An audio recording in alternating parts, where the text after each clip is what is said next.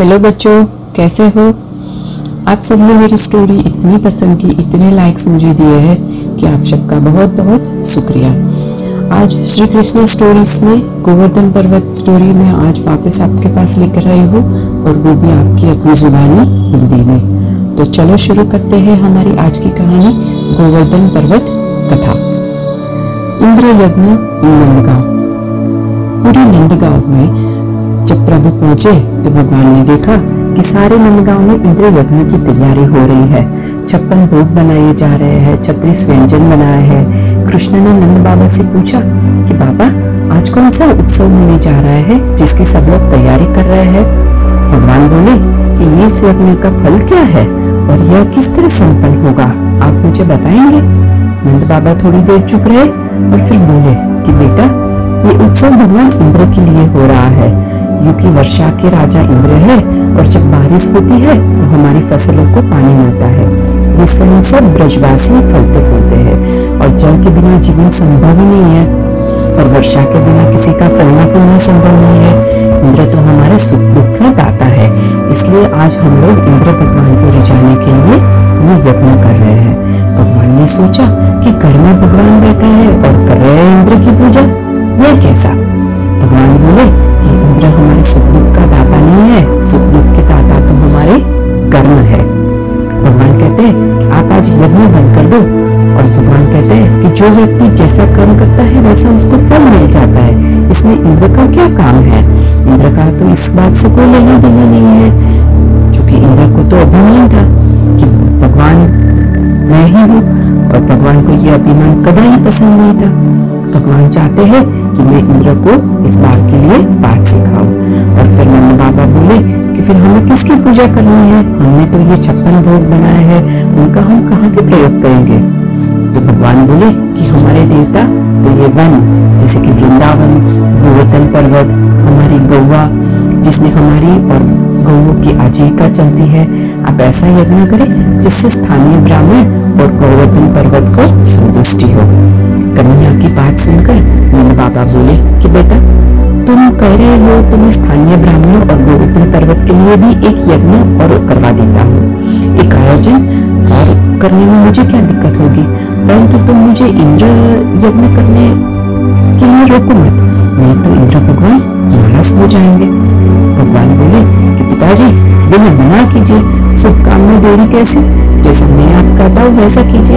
आप गोवर्धन पर्वत और स्थानीय ब्राह्मण को संतुष्ट कर दीजिए। आपने जो कुछ बनाया है, दाल, चावल, हलवा, पूरी, पकौड़ी, खीर, रसगुल्ला, लड्डू, सभी आप ब्राह्मण और गोवर्धन पर्वत को भोग लगाइए। सभी गौों को सजाकर अच्छा चारा दीजिए और ब्राह्मणों को दान दीजिए। कुत्तों और चंडालों को भी प्रसाद दीजिए और तुरंत ही गोवर्धन पूजा का प्रारंभ कीजिए। इस प्रकार भगवान ने इंद्र की पूजा बंद करवा दी और गोवर्धन की पूजा शुरू करवा दी। सभी ने गोवर्धन पर्वत को भोग लगाया। गोवर्धन पर्वत भी सभी व्यंजनों आनंद रहे हैं। सभी ने गोवर्धन को प्रणाम किया। ये सब देखकर गोवर्धन पर्वत को भोग लगा देखकर इंद्र थोड़ा गुस्से हो गए। इंद्र को आज तक अभी तक किसी ने भोग नहीं धराया था। इसलिए इंद्र स्वयं श्री कृष्ण के ऊपर गुस्सा हो गए। एक रूप से खुद पूजा कर रहे हैं और दूसरे रूप में खुद खुद की पूजा हो रही है। तो जब इंद्र को ये बात की पता चली कि कृष्ण ने मेरी पूजा बंद करवा दी है तो नंद बाबा आदि गोपों पर वे बहुत क्रोधित हुए और इंद्र को अपने पद का बड़ा कदम था। उसने सोचा कि मैं इस त्रिलोक का ईश्वर हूँ, इंद्र ने क्रोध से दिल मिलाकर अपने सामर्थ्य मेघों को ब्रज में वर्षा करने को कह दिया। इंद्र की आज्ञा मानकर प्रलयकारी मेघों ने मुसलधार पानी बरसाया। और सारे ब्रज को पीड़ित कर दिया। चारों ओर बिजली चमक रही है, आसपास बादल मंडरा रहे हैं, तेज आंधी हो रही है और साथ साथ बहुत बारिश भी हो रही है। तेज आंधी के साथ साथ बड़े ओले भी गिर रहे हैं खंबे के समान मोटी मोटी बूंदे गिर रही है, सभी ग्वाल, बाल, गोप, पशु, पक्षी, बच्चे सब ठंडे से टिठोरने लगते हैं। सभी भगवान कृष्ण के पास आते हैं। और बोलते हैं कि भगवान हमारी रक्षा करो। भगवान मन में सोचते हैं कि मैं इस ब्रज का रक्षक हूँ और ये सारा ब्रज मेरे आश्रित है। मैं अपनी योजना से इसकी रक्षा करूँगा। आज ब्रजवासी कह रहे हैं कि गोपाल, जब से हम आपके चरण में आए हैं, तब से हमारा भाग्य खो चुका है। तो आज भी आप ही हमारी रक्षा करो। आज ब्रजवासी जब भगवान के चरणों में आए तो सभी ने कहा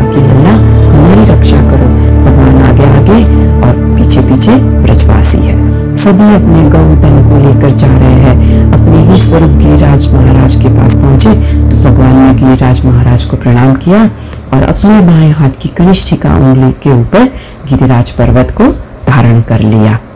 सभी डर रहे थे। सभी को भगवान ने कहा कि तुम कोई भी भयभीत न हो। तुम सभी अपने गावतन को लेकर गिरिराज जी के नीचे बैठ जाओ। बहुत तेज मुसलधार वर्षा हो रही है। हाथी की सुन बराबर पानी की एक एक बूंद गिर रही है। जिसका दर्शन आप आज भी कर सकते हैं। सभी ब्रजवासी एक टक श्री कृष्ण जी का दर्शन कर रहे थे। जब तीन दिन हो गए तो ब्रजरानी यशोदा सभी ब्रजवासियों से बोले कि देखो ब्रजवासियों, मेरा लल्ला कितना छोटा है और तीन दिन से गोवर्धन धारण किया हुआ है। तुम सभी जरा सहारा लगवा दो ना। कुछ नवयुवक अकड़ खड़ खड़े हो गए और बोले कि हाँ हाँ मैया, क्यों नहीं? हम सब सहयोग करेंगे। और सभी ब्रजवासियों ने अपनी अपनी लाठी ली और गोवर्धन के नीचे टिका दी और कृष्ण से कहते हैं, देखो लल्ला, ये मत सोचो कि तुम अकेले ही उठा रहे हो। हमने भी अपनी अपनी लाठी लगा रखी है। और भगवान मंद मंद मुस्कुराते हुए बोले कि हाँ ब्रजवासियों, कुछ माखन का बल बढ़ियो गोपन की करी सहाय श्री राधे जी की कृपा ते मैंने गिरवर लिए उठाए यानी कि भगवान कहते हैं कि जो मैंने गोपियों के यहाँ यहाँ से चुरा के माखन खाया, उसकी शक्ति है ये। और कुछ गोपी भी मेरी मदद कर रहे पर अंत में भगवान ने रहस्य खोला कि श्री राधा रानी की कृपा से ये गिरिवर मैंने उठाया है। इस लीला के पीछे अगर कोई माया शक्ति काम कर रही है तो वे है हमारी राधा रानी। सो जय जय श्री राधे, जय जय श्री राधे। और सात दिन तक भगवान ने गिरिराज जी को धारण किया और फिर वह यही विराजमान किया और उसकी पूजा की। फिर सभी व्रजवासी अपने अपने घरों में गए। देखा तो सभी ब्रजवासियों के बड़ा आश्चर्य हुआ कि इतनी वर्षा हुई तो वर्षा का जल कहाँ गया? और सभी वस्तु ऐसे ही ब्रज में यथावत थी। भगवान मुस्कुराए और मन में सोचने लगे कि यदि इनमें से मैं ये कहूँगा कि मैंने ब्रज के चारों ओर शेषनाग और सुदर्शन चक्र को लगा रखा था तो शेषनाग ने ब्रज में पानी आने से रोक और सुदर्शन चक्र ने पानी को सूखा तो ब्रजवासी मेरी बात पर ना तो यकीन करेंगे और ना ही मुझे ईश्वर मानेंगे।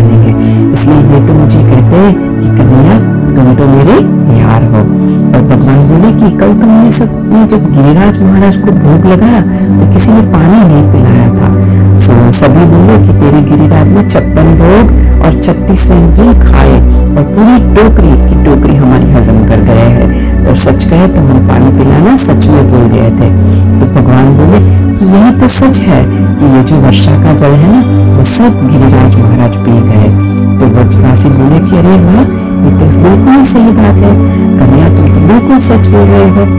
क्योंकि जो ज़्यादा खाएगा तो पानी भी ज़्यादा पिएगा ना। इसी प्रकार भगवान अपने ब्रजवासियों के साथ लीला करते रहे और सबको आनंद करवाते रहे। फिर भगवान ने इंद्र को थोड़ी डांट लगाई और अपनी शक्ति और अपने इस स्वरूप के बारे में बताया और तभी जाके इंद्र भगवान को ख्याल आया और भगवान कहते हैं कि इंद्र, तुमने गलती की तो की है, लेकिन दोबारा ऐसी गलती मत करना। स्वर्ग में जाओ और अपना कार्य संभालो। इसी प्रकार भगवान ने सुंदर गोवर्धन पर्वत की लीला की है। तो चलो बच्चों, फिर मिलते हैं कल एक नई कहानी के साथ। तब तक के लिए good bye good night and जय श्री कृष्ण। हैप्पी जन्माष्टमी